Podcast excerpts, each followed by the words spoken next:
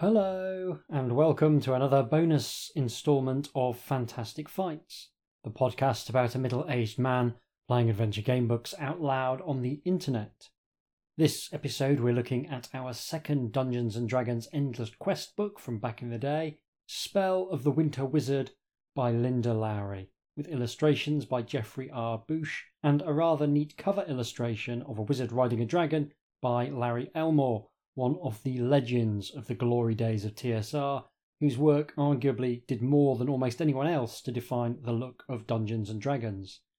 It's his iconic cover of basic Dungeons and Dragons that I absolutely butchered on the cover of my own homage to D and D, Dudgeon and Daggers. He's a bona fide legend in the genre, and while this cover feels more like an illustration than his detailed and painterly cover art for D and D, nonetheless, it looks very nice. But before we get into the book, there's a little bit of housekeeping to attend to.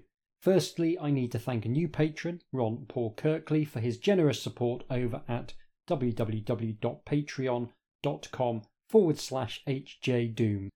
This podcast wouldn't be possible without the support of people like Ron, so thank you very much to uh, Ron and all my patrons for keeping the lights on and the bonus episodes coming. Secondly, and relatedly, I can now announce that I've finished the actual writing part of my new game book. Now there's just the editing and so forth to get through before it can be sent out to my patrons. I'm pretty happy with how it turned out, and I'll be busy editing over the Christmas period to make sure it can be in the hands of my patrons either just before or just after the new year. It's my longest game book to date, currently weighing in at four hundred twenty-eight sections and sixty thousand words, so I'm hoping the wait will be worth it. Right, let's get down to business. Hopefully the Endless Quest books don't need much in the way of introduction by this point, but a very basic primer is that they are a series of forty-seven choose-your-own-adventure style books released between nineteen eighty-five and nineteen ninety-five. Beginning at almost the same point as our beloved Fighting Fantasy series, but ultimately much less ambitious in scope. Most of them are set in one or other of Dungeons and Dragons' many settings, but there are a few exceptions. Spell of the Winter Wizard was book number eleven, released in nineteen eighty-three, and was one of two books Linda Lowry wrote for T S R, the second being part of the Heartquest spin-off line, which was intended to appeal to a female demographic by incorporating romance themes. I'm sure we will take a look at the Heartquest series and romance-themed game books more generally at some point. Obviously, I'm the last person who should be reviewing a series of books aimed at teenage girls, but since when was that a barrier for a middle-aged white guy with a podcast? There's no system to deal with with the Endless Quest books, as they're rather more old-school, as well as being aimed at potentially a slightly younger audience than the Fighting Fantasy series. So we'll just be reading it and then trying to work out if it's any good. This book was suggested to me by listener Daniel Sauer, and he thought it might make a particularly good holiday read since it's got a wintry theme. I completely concur, and so I present to you Spell of the Winter Wizard. Let's get into it. So we have a very short introduction to the concept of game books and an even shorter introduction to the adventure we're about to embark on, uh, which goes, in this book you are Omina, stepchild of Alcazar, the Wizard of Eternal Spring. You are out gathering herbs to use in soup for your ailing stepfather when your peaceful evening is interrupted by warlike shouts and the thundering of many hooves.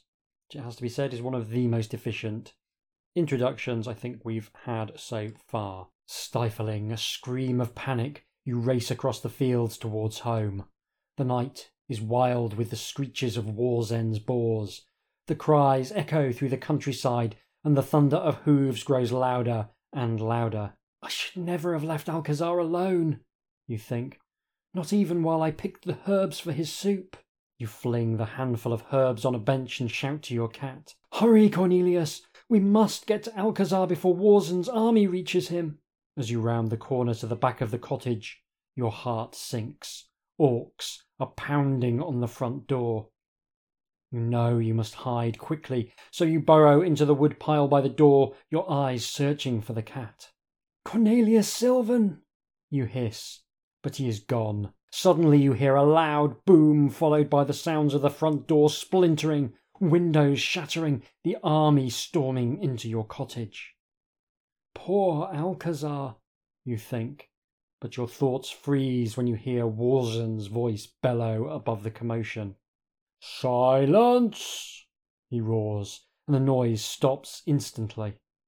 "Well, well, well, isn't this a sight to behold? The great wizard of eternal spring lying in his bed, powerless before me."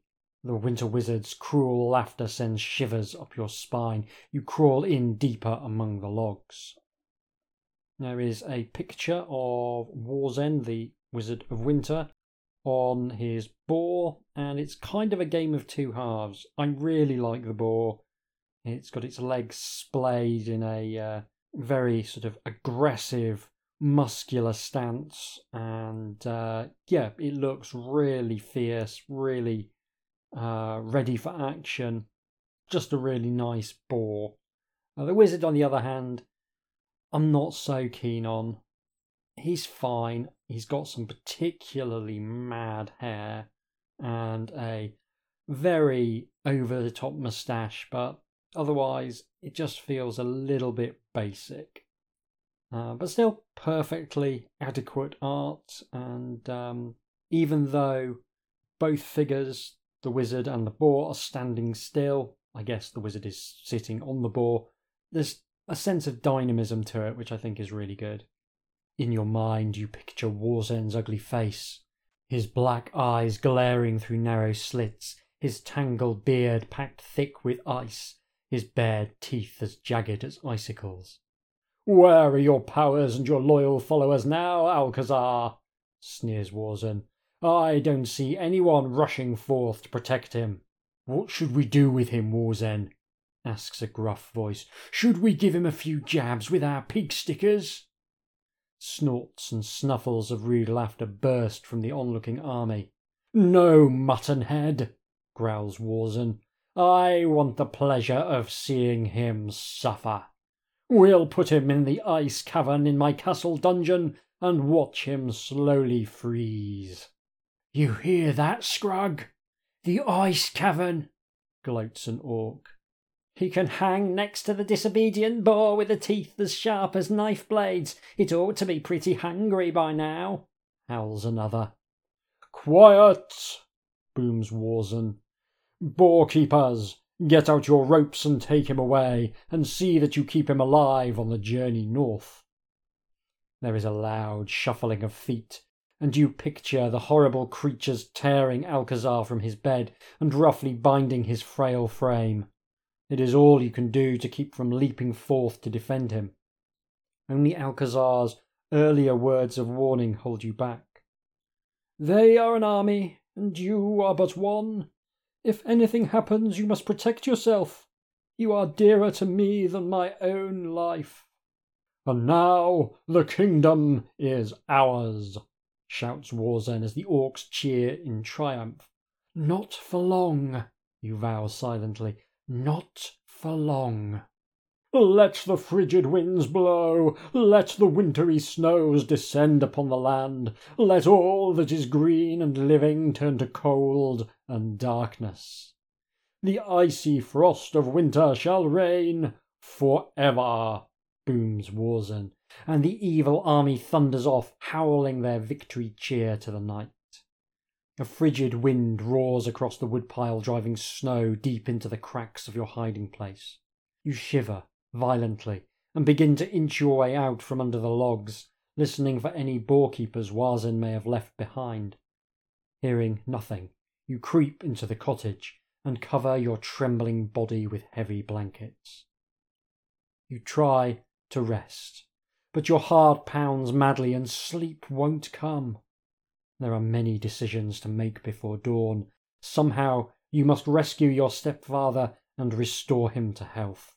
You recall what Alcazar told you earlier about the Crimson Flame Mushroom that grows in the Forbidden Forest. "It is the only cure for my illness," he said. The druids can help you find it, but the forest teems with dangerous creatures and you must be very careful. Will you be able to find the druids? Will they help you find the Crimson Flame Mushroom? Can you get it to Alcazar before it is too late? Maybe you should try and rescue him first and search for the druids later, but then again... As dawn reveals the horizon, you have narrowed your choices down to two. You can try to destroy Warzen first, then save Alcazar, or you can seek out the druids, find the Crimson Flame Mushroom and take it to Alcazar. So, obviously pinch, pitched at quite a young age, but I genuinely enjoyed that introduction.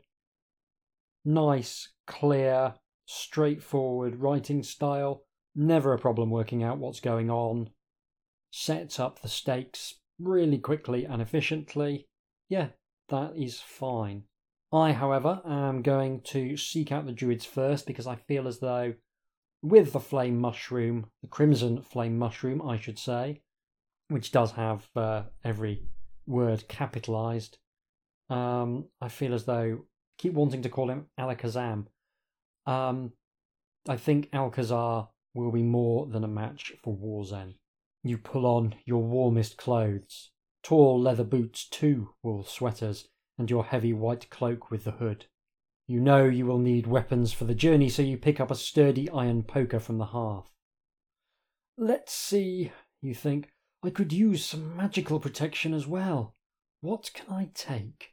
Your stepfather kept a golden whistle for emergencies hidden behind a loose stone in the fireplace.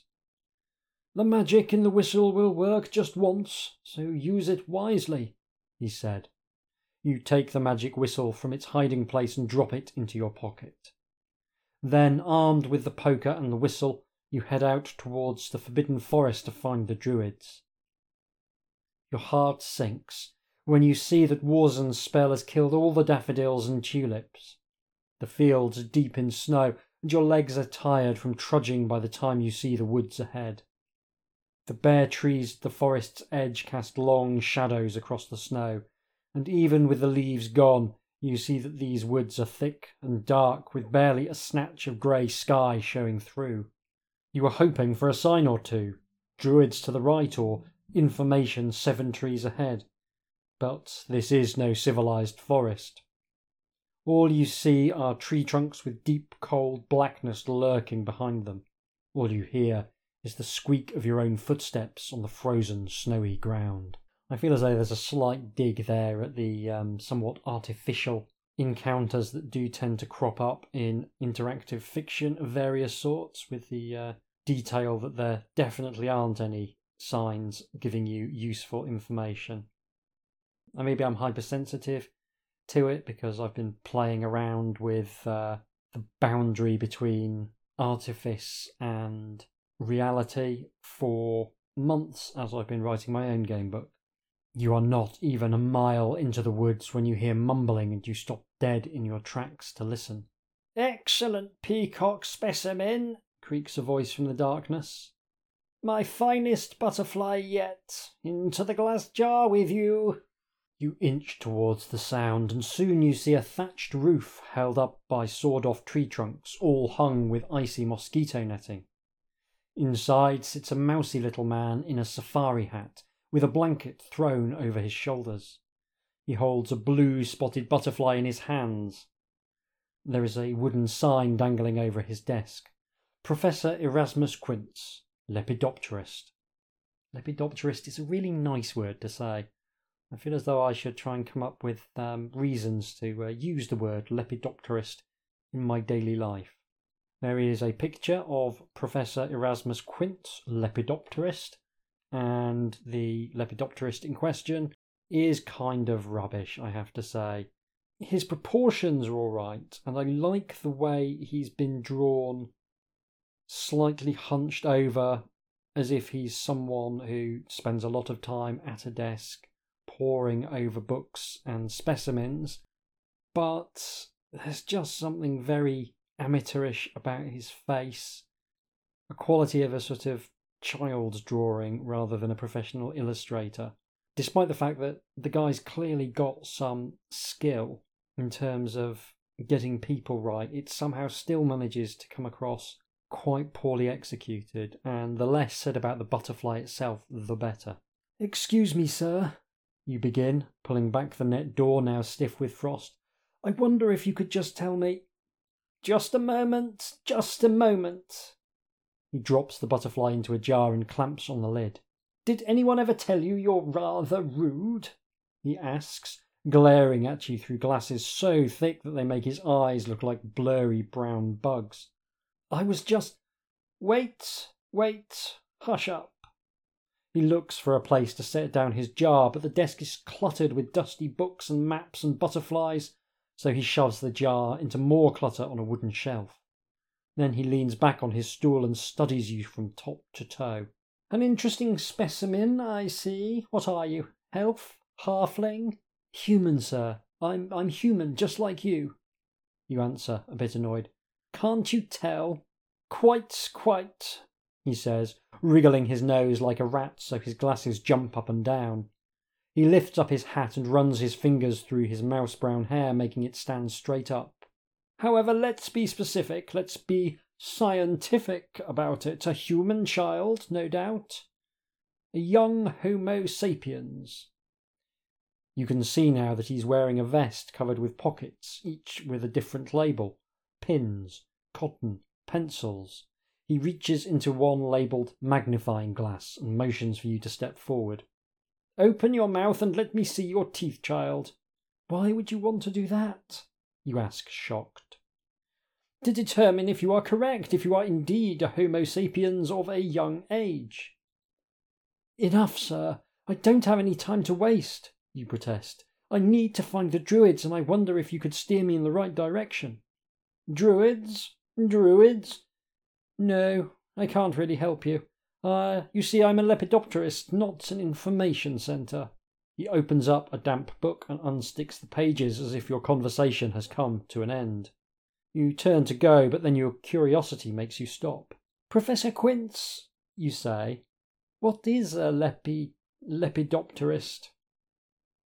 "An entomologist specialising in the study of Lepidoptera," he rattles off. Then, raising his head to look at your stunned face, he adds, "A butterfly collector, child. Butterflies and moths. In fact, here comes one of my catches now." A pale green moth with long tails on its wings flutters through the door and lights on the professor's desk, sending a delicate puff of dust into the air. "Not much of a specimen, is she?" says the professor, wrinkling his rat nose at her. "Only one antenna, not good enough to be pressed into one of my books." The moth blushes a pale peach colour and lowers her lashes over her golden eyes. "But I suppose she's a decent guide.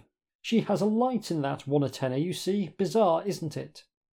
"That sounds very useful to me," you say, seeing that the professor is hurting the moth's feelings. "Butterflies are not meant to be useful," he barks. "They are meant to be beautiful. Without the beauty of their perfection, they are nothing." He slams the covers of the book together, ending the conversation.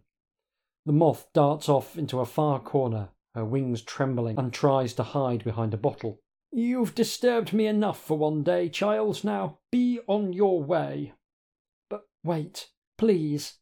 I have an idea, well, a favour really to ask of you. I need a guide to get me through the forest, and I'm sure your moth could be of help. She could take me to the druids and then I'll send her right back. I promise." The moth peeks out from behind her wing, her eyes glowing. "What do you think, Luna?" the professor asks. "I'm busy with this peacock butterfly and I would just as soon have you out of my hair for a while." Yes, yes, I'd love to be your guide," Luna says, all aflutter. "And I know a shortcut to the druid's grove that will get you there in no time." "She talks," you exclaim. "A strange and disappointing specimen indeed, I told you," grumbles Professor Quince. "Well, go ahead and take her, but I need a deposit of five gold pieces to be sure you bring her back." "But I don't have five gold pieces. I have no money with me," you protest. "And then you will have no lunar moth either," he says, pulling the peacock butterfly from the jar and jabbing it with a pin. "And let me tell you this, young Homo sapiens, you will never make it through this forest without help. There are millions of creatures just waiting for a fine specimen like you. I guarantee if you go on alone, you will be dead by dawn. You dig into your pockets, searching for something to use as a deposit. You have only one treasure, your magic whistle, which leaves you with two choices. Do you want to leave your golden whistle as a deposit, or choose to blow the whistle, hoping it will send you to the druids? So, an interesting choice. Both choices so far, I think, have been really interesting, particularly with a short-form medium like the Choose Your Own Adventure book, where they do tend to be pretty brief, and also the sections tend to be quite long. I think it's even more important to try and come up with choices that feel as though they matter, and choices that feel as though something interesting would happen, whichever one you take. It's a pretty strange first encounter as well. Um, having seen a bunch of orcs and a mighty wizard, a Lepidopterist seems like a oddball choice to uh, open the adventure with, but it's not something I was expecting, so it gets bonus points, I guess, for surprising me. Now, in terms of this choice, what are we going to do? I mean, it feels as though the butterfly or the moth is the way to go, so I'm going to leave my golden whistle as a deposit for Luna. Here, you say, handing the professor the golden whistle. Take this. He rubs it delicately between his thumb and forefinger, examining it as if it were a specimen. Where did you get this? This is a wizard's tool, not a child's toy. Exactly, you answer. It belongs to my stepfather, the wizard Alcazar, but it is merely a deposit for your Luna, and I expect you to return it me when I bring her back. Don't worry, I have no time for toys or magic or silly wizardry, he grumbles. He drops the whistle into a desk drawer and goes back to his work on the peacock butterfly, fastening its wings with two strips of paper. Now be off, the two of you. I have important jobs to complete here. The moth flutters to your shoulder and whispers in your ear. You can call me Luna. What's your name? I'm Omina. Okay, Omina, let's go. You head out into the trees, the Luna darting to and fro before you, her antenna glowing like a tiny torch in the darkness of the tree shadows. I bet you're glad to be away from him, aren't you, Luna? You mean Professor Quince? Oh, I don't know. He's been good to me. He keeps me, even though I'm ugly with my antenna missing and all. Luna, you say, I don't think you're ugly at all. In fact, you add quietly, I think you're beautiful. Okay, this is taking a bit of a turn. Like, I'm not going to question what the author themselves is into, but I am going to say that trying to chat up a moth is a bit weird. I mean, how would that even work? What are you going to do on your first date? You're not going to go bowling with a moth, take them out for a nice meal. They only really eat sugar water. Yeah, it's just going to be horrendously awkward, to say nothing of the judgment of society when you rock up to the bowling alley or the nice restaurant with a moth as your date. The moth blushes peach and shakes her head. No, no, I'm not even good enough to be one of Professor Quince's specimens. Who cares? Having two antennae is very common. And look where it got all those other butterflies. You're just trying to cheer me up, says Luna, her voice quivering a bit. Not at all, Luna. I really think you're very special. Strange, you mean? You stop short. Come here and sit on the back of my hand, you tell the moth firmly in a tone you learned from Alcazar. Now listen to me. It's Erasmus Quince who's strange, not you. Think of all the things you can do that those other moths never dreamed of. You can talk. You can light up the darkness. You can even make somebody a fine friend. The rest of them just have to settle for being pretty. Luna's blush is now a deep orange, and she flutters her wings bashfully in front of her eyes. You sigh in frustration. Come on now, Luna, let's get on our way. As you set off down the path again, you realise that you are right in the middle of a pine wood so thick with snowy branches that you can't even get through. The treetops are black with crows. Oh no, you moan. What do we do now? Go back the other way? We can't. This is the safest path to the druids, says Luna. I can fly in and out between the branches, but I'll have to be careful of those crows. But I don't know how you're going to get through, Omina. It looks as though I'll have to chop my way through with my poker. Shine your light over this branch, will you, Luna? You grasp your poker in both hands and hack a snow-covered branch off the nearest fir tree. I'm not convinced you can really hack through branches with a poker. Or if you can, I believe it's going to take a very long time. Out of nowhere comes a tortured bellow like the cry of a great animal in agony. What is that? You whisper, your eyes searching the forest for some hidden hairy beast. I can't tell, says Luna. Let's keep going. Slash. Off comes another branch, followed by a low, pain-filled moan. Luna's wings are fluttering excitedly now like a bee's. Oh my gosh, Omina, look! I think you hurt that poor tree.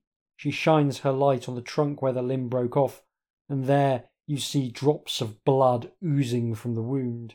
I had no idea, you cry, but Luna cuts you off. Omina, the trees are moving in on us. We've got to get out of here.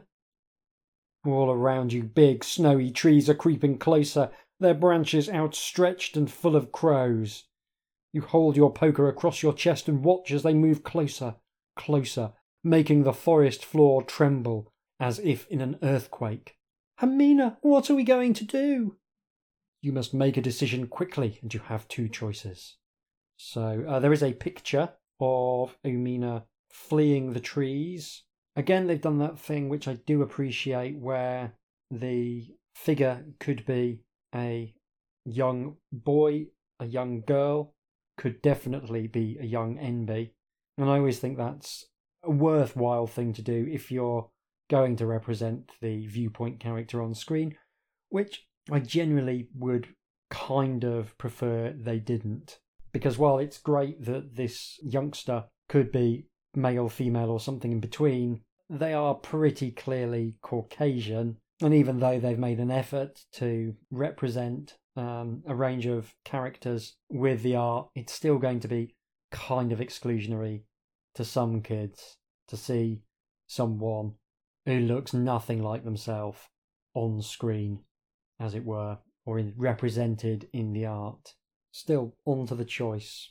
So we can either talk to the trees and hope they understand, or we can run back the way we came. So let's try talking to the trees. Luna, can you talk to these trees?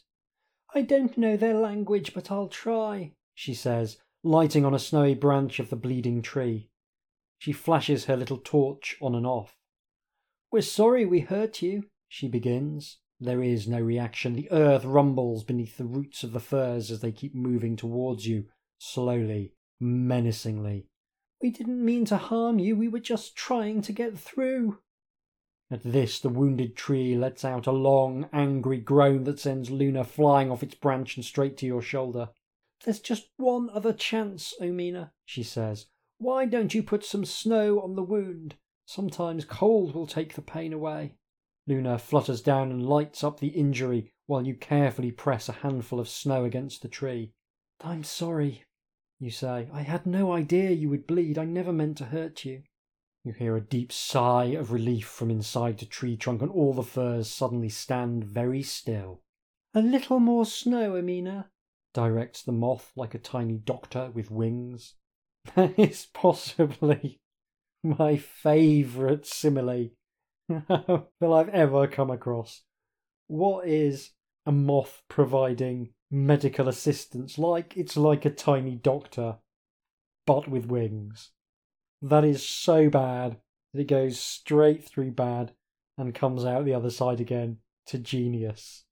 oh, I want to try and smuggle in a simile like that into a book now, just to see if I can.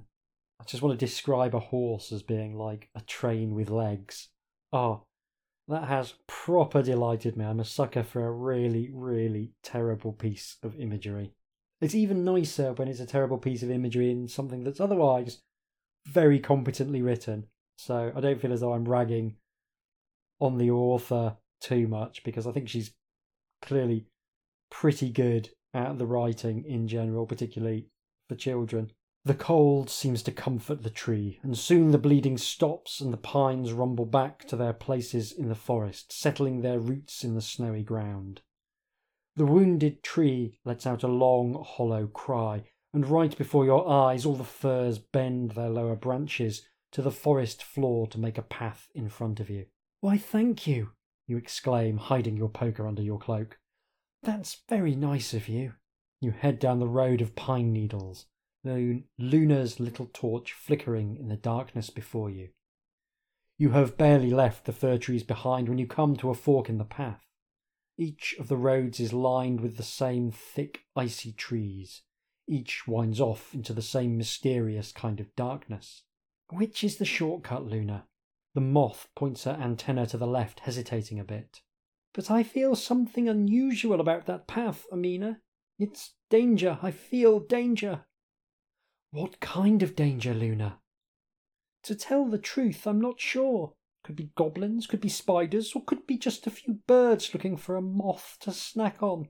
"So maybe it's dangerous for you, but not for me?" you ask. Luna nods slowly. "How long will it take to get to the druids by the other path?" "All night, and then some," says the moth. "And the path to the left?" "Just an hour or so, if you don't run into trouble, that is." "If I hide you in my cloak, will you take the shortcut with me?" you ask. "No, Omina, I'm too afraid. I'd rather wait for you here to return with the mushroom, and then we'll go to find Alcazar together." You must decide which path to take. Another really great choice. I will say that the last choice does a thing that does kind of irritate me, and is very common in choose your own adventure style books, which is where you get given this choice. Do you want to try and talk to the trees? And then the solution turns out to be something completely different once you've talked to the trees. So you can talk to the trees, it doesn't do any good, but then someone else suggests a different course of action, and you do that, and that does work. And that, I think, isn't great design, because for choices to feel meaningful, the consequences of those choices have to apply.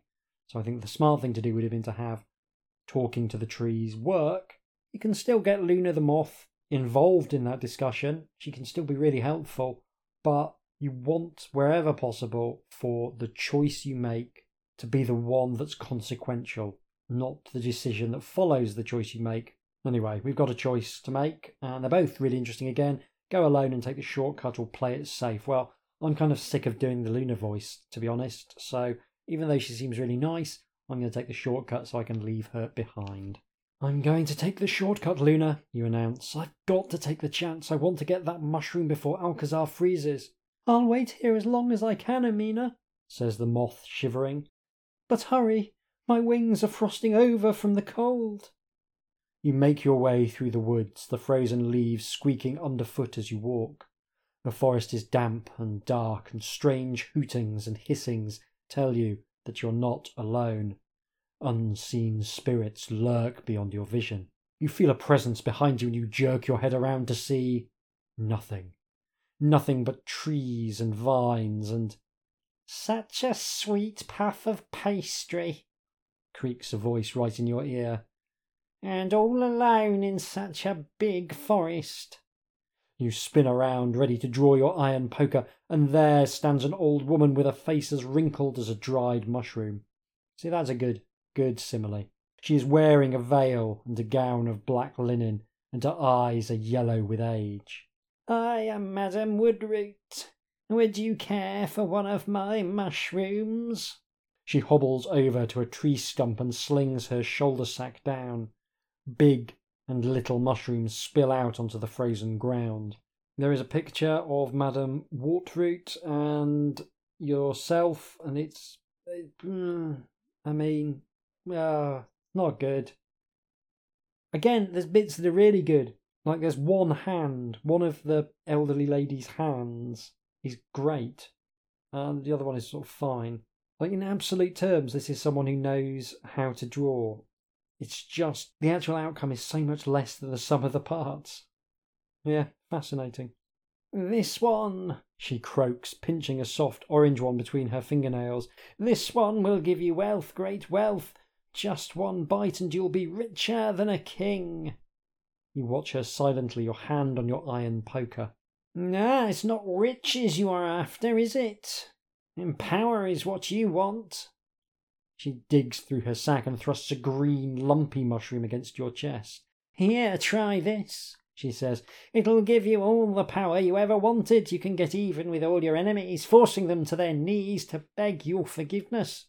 She lets out a cackle, her mouth wide open and her teeth look like rotted toadstools. Again, not bad. You're a witch, aren't you? You ask boldly. I've never seen a witch face to face before. Ah, you are very perceptive for a young thing, she says, pinching your cheek between her wrinkled fingers. You back away, not wanting her to touch you. Yes, I am a witch, but not your ordinary wicked breed of witch. I, my cream puff, am a good witch, the keeper of the three secrets to happiness, wealth, beauty and power. Your eyes narrow in disbelief. Oh, I know this old face can be deceiving, but I am telling the truth. My mushrooms carry great powers. Watch, she insists, pointing her crooked finger to make a chair appear out of nowhere. Now sit down, my pudding. I have something magical and wonderful to show you. She nibbles on a hairy red mushroom. The key to beauty, she says, and soon she is twirling around, her apron, skirts and sleeves flying about in the air. Around and around she goes, faster and faster until she disappears into a blur, just a spinning funnel of black fabric. Whoosh! With a jolt she stops, and in her place there stands a most extraordinary sight. A slim woman with hair like sunbeams, eyes of sapphire, skin rich as cream, stands before you. You see, she purrs, her voice as smooth as silk, my diamonds are from the Ardian caves. My gold is mined in the depths of the Slove mountains, and I wear perfume from Grecia.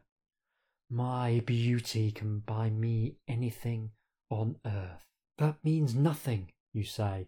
Beauty isn't the key to life, and neither are power or riches. Alcazar has always taught me. I know what you intend to say, says Madame Wartroot as she arranges the bangles on her wrist, that love and goodness are the secrets to happiness. Exactly, the witch shakes her blonde head, smiling. Poor Alcazar, look what goodness got him, a free ticket to Warzen's ice cavern. How did you know that? You demand. We good witches know many things. And I certainly know that you don't want to end up hanging next to your stepfather like a side of beef. Make Warzen your slave. Make him pay for his cruelty, she says, snatching up a lumpy green mushroom and sticking it under your nose. Eat this mushroom of power, sweet cream, and the whole world will be at your feet. You have two choices. Take a bite, hoping it will give you power over Warzen, or run from the witch and go back to find Luna. Well, I'm going to take a big old bite, and it's not just because I've been recording for about forty-five minutes. I just really want to find out what happens. Nothing good, I'm guessing, but we will see. Do you promise me I'll be powerful enough to save Alcazar if I eat this ugly thing? You ask, turning up your nose at the lumpy mushroom. I speak nothing but the truth, child, Madame Wartroot answers, a bit of a croak interrupting her smooth silken voice. Now here, you've got no time to waste. On to the glories of power. With that, she jams the mushroom into your mouth. Closing your eyes tightly, you chew quickly, and your mouth was filled with a bitter, mouldy taste. Suddenly the wind is whirling past you like a hurricane, and you realise you are spinning, spinning out of control, spinning like a toy top. Another perfectly good simile. Madame Wartroot's cackling laughter rings in your ears as you twirl wildly, the forest racing past you in a blur of green and gold. Then you screech to a stop and collapse to the ground from dizziness. The beautiful woman is gone, and there stands the bent old hag, laughing, showing her little toadstool teeth. Now, Cream Puff, we shall call you Wart Blossom, and you shall wander the forest forever, giving mushrooms to unhappy travellers. Ha! No, you can't do this, you shout, but your voice is not your own. It creaks and croaks like the witch's. And now you look down to see that your white tunic has changed to black linen. You can't do this to me. You reach for your poker. It is gone, replaced by a burlap sack stuffed with mushrooms. You snatch it up in your wrinkled hands and swing it at Madame Wartroot. You'll pay for this, you cruel old hag! The clearing echoes with the witches cackling, and suddenly, in spite of yourself, you are cackling too. Loud, creaky laughter bursts from your mouth, and you sling your mushrooms over your crooked back and cry, "Mushrooms, anyone? I hold the key to riches and beauty and power. Great power." The end. Oh, it's really nicely written, ending there. Very much liked it. Out of the two really classic Endless Quest books we've covered so far, this one really does feel like the best out of the two. The other one really wasn't that engaging. This one, I'm really excited to go back and play through and find out what other possible ends to the quest there are. So I'm going to go and do that, and I'll be back for you in just a few moments with some closing remarks. Tatty bye. When I think about Spell of the Winter Wizard, the word that keeps leaping to mind is sweet. The whole book has a charming tone that somehow robs even the most awful endings of horror, and I mean that in a good way. The author has managed to create a fantastical world that feels very welcoming, and although the tone is pitched to a younger age than I typically enjoy, I nonetheless found it a very pleasant book to explore. The ultimate test of a choose-your-own-adventure book is not whether it feels fair or how easy it is to win, but how much you want to go back and explore all the different possibilities.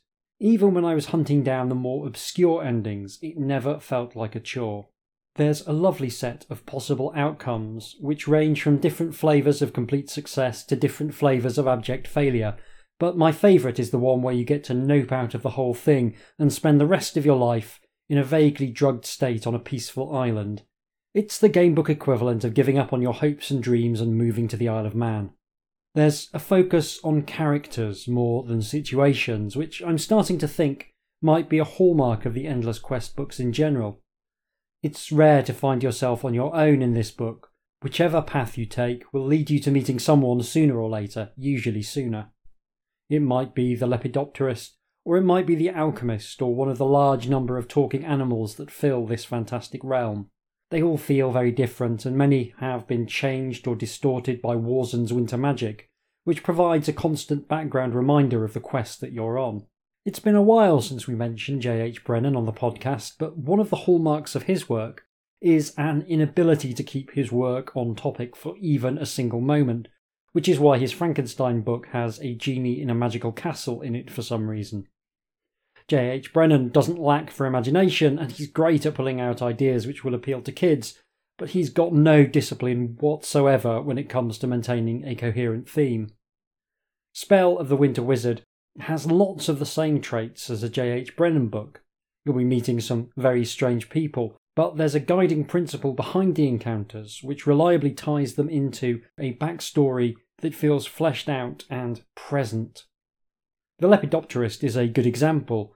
He's the sort of weird encounter that would stick out like a sore thumb, except that the author has taken the time to ensure that the cold and snow are always there in your interactions, and if you make certain choices, you'll end up being attacked by Warzens, orcs and boars, which keeps that ultimate threat clearly in mind.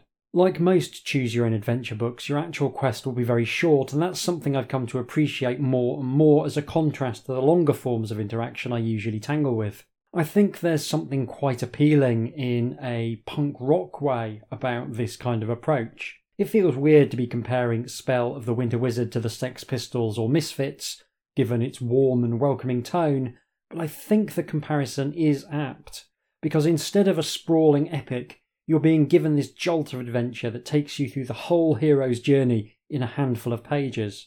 It feels like something strangely timely for our time-starved attention economy. Sometimes something where you can have this amazingly quick experience which is filled with enough drama and twists for a full novel, but thrown at you with this careless exuberance. That's something that feels entirely refreshing. I think the two thousand A D Diceman gamebook via comic approach to the medium represents the purest distillation of this kind of writing, but it's something that the Endless Quest books do as well, albeit in a less visceral way. It's making me really look forward to judging the hundred-section gamebook competition that Stuart Lloyd is running. There's a real art to making a narrative feel satisfying in such short spaces, and Spell of the Winter Wizard succeeds really well at that.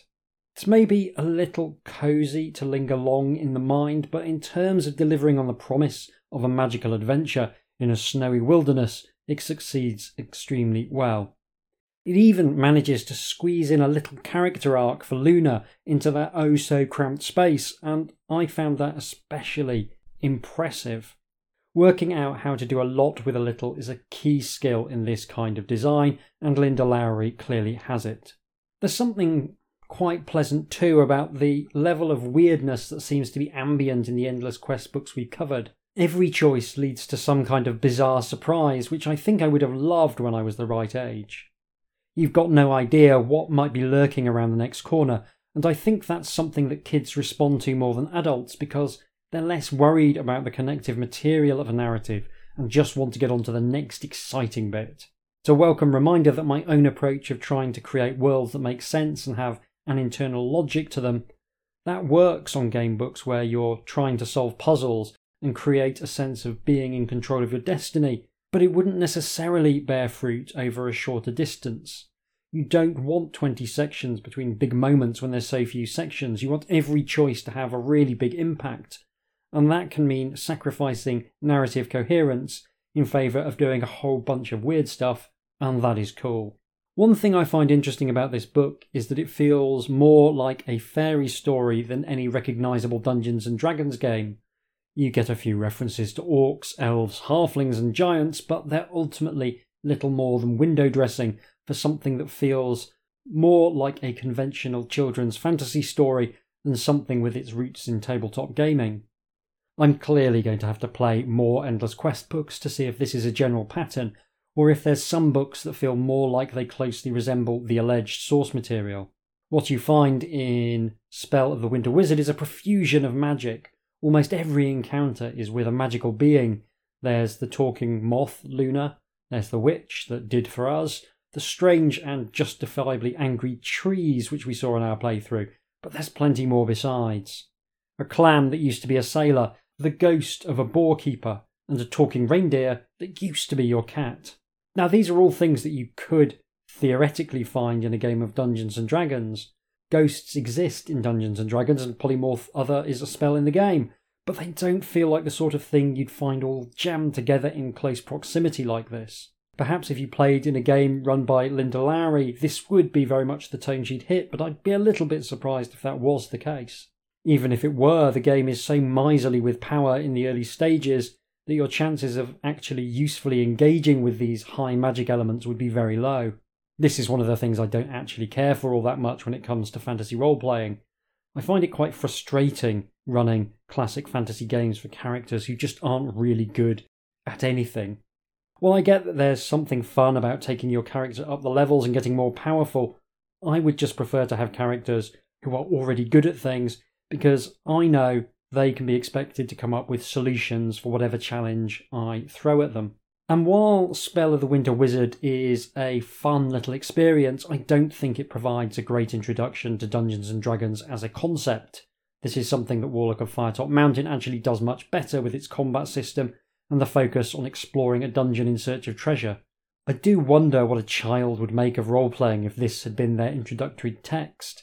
There's an ending about how violence is not the right way to solve problems, which feels like a terrible lesson to teach people about Dungeons and Dragons, which at this point had systems that almost exclusively focused on how you might go about doing violence to people and things. It's a good lesson for life, sure enough, but one which is strangely disingenuous for a T S R product to be promoting. Now it's true, someone running a D and D game can incentivize their group to behave in any way they like. I think a pacifist role-playing game which didn't have a combat system would be a really interesting experiment. However, if you were to read the D and D manual, you probably wouldn't come away with the message that violence is bad. You'd likely come away with the message that violence is a necessary tool for gaining levels and winning at the game. There would certainly be some cognitive whiplash if you came from a world in which talking moths helped you to treat the injuries of magical trees and discovered that the first order of business was to kick some goblins to death on the basis that their rusty knives represented a vital source of income. The key thing in a choose-your-own-adventure style book is that the choices you get to make feel both reasonable and impactful. And the author has generally done a bang-up job of this. There's plenty of things that are heavily signposted, the witch is clearly a wrong un, as is the ghost of the barkeeper you come across. There's a good mixture of playing fair with the reader, but also throwing in a few surprises. It possibly errs a little too much on the side of playing fair. There's a lot of places where a good or bad outcome is clearly signposted, but I think that's usually the right side of the divide to fall on. Frustration is almost always more of a problem than predictability. It's also less of a problem with a book where the pleasure lies in experiencing all of the different options, both good and bad. And there's an argument for saying that allowing the player to get to a good ending on the first playthrough helps make the experience of finding all the other endings feel less stressful, especially for younger readers. And as I've repeatedly said, this is something I try and build into my own game book design. I try and make it fairly doable to get to an ending, and then I try and make the best ending much more like hard work. There's one thing in design terms in this book that I think is really clever, and that's the golden whistle. It gives the player an option that can be brought out whenever it's needed, and being magic, it can solve almost any problem. But the fact that the power that the whistle has is never specified means that it can be used as a narrative Swiss Army knife to fix any issues which might threaten to take up too much space in the book. What the whistle does is quite context dependent, and the author uses it as her get out of jail free card to move the player from one location to another. It's cleverly written so that each major strand of the plot has one place where the whistle is used, and two of them don't even involve blowing it. With a tight word count to work with, this is a very helpful MacGuffin, and I very much like how it's implemented. She's clearly used it at a couple of points where she hasn't got room to do anything new, but she's also used it in more considered ways in other sections. Even though the whistle clearly does whatever it needs to do to keep the game ticking along, she's obfuscated that fact with real skill, and I doubt younger readers would even notice. If I'm being critical, there's a few small things and one slightly larger thing, none of which really spoiled my enjoyment of the book. Let's start with a small thing, the names. I'm a connoisseur of stupid fantasy names by this point, but this book really does go above and beyond. Omina and Alcazar are perfectly adequate, but we are soon being told that we would do well to find Cryon, the wizard of Yonbluff, which are both almost Jack Vance levels of stupid naming conventions. Then you meet Gluteus T. Argonimus, a name that is incredibly stupid and also clearly just made by slapping together the somewhat exotic words gluteus and argon in a vaguely fantastical and cod Roman way. What kind of desperate hack would stoop so low, I ask myself. Then I hide. I also don't think the art is very good, and it's frustrating because although I hate every single illustration, at the same time there's something that I like in almost every illustration as well. The animals are generally pretty good, the backgrounds generally pretty adequate, and the humanoid characters generally comically bad. It manages to be just the wrong kind of cartoonish exaggeration to land for me. The art has a way of trivialising the action rather than elevating it, if that makes any sense. Obviously, art is subjective, but for me, it reminds me of Jules Pfeiffer's work on the Phantom Tollbooth, but without the same sense of liveliness which made that book really sing. It doesn't feel stylised so much as lazy and incompetent. My one substantive criticism is that the resolution of encounters often feels like it relies on other, more powerful people helping the main character. When it gets to the various climaxes, you're going to be watching while other people get to do the cool thing, and even if they're doing the cool thing at your behest, It's not quite the power fantasy that interactive fiction usually excels at. It makes you a bystander at the most critical juncture of the narrative. It's not a huge issue, those big set pieces still work, but it would have been even better if the author had found a way to make you central to the action right when it gets the most exciting. Go and find a grown-up to help you might be good advice to children in real life, but this is fantasy, where the normal rules are supposed to be suspended. It makes the narrative feel a little bit conservative when it could have been more expansive. It doesn't spoil the action by any means, but it does give it a vague feeling that you're a very well-behaved and responsible child, which is hardly the most thrilling character to inhabit. When I think of really brilliant child protagonists, my mind immediately goes to William from Richmael Crompton's Joss Williams stories and the defiantly anti-heroic Billy Bunter from the Greyfriars stories, and those feel to me much more interesting than someone who just behaves themselves and always does the right thing. So that's Spell of the Winter Wizard, a charming little adventure, and thanks once again to Daniel for suggesting it. We're back on the Fighting Fantasy train next episode as we look at book forty-four in the series The Keep of the Lich Lord. I hope you'll join me for that. In the meantime, if you want to get in touch with me, you can email me at h j doom retro fun, or one word, at gmail dot com, or follow me on Blue Sky at h j doom. Thank you very much for listening, take care, and I'll see you soon.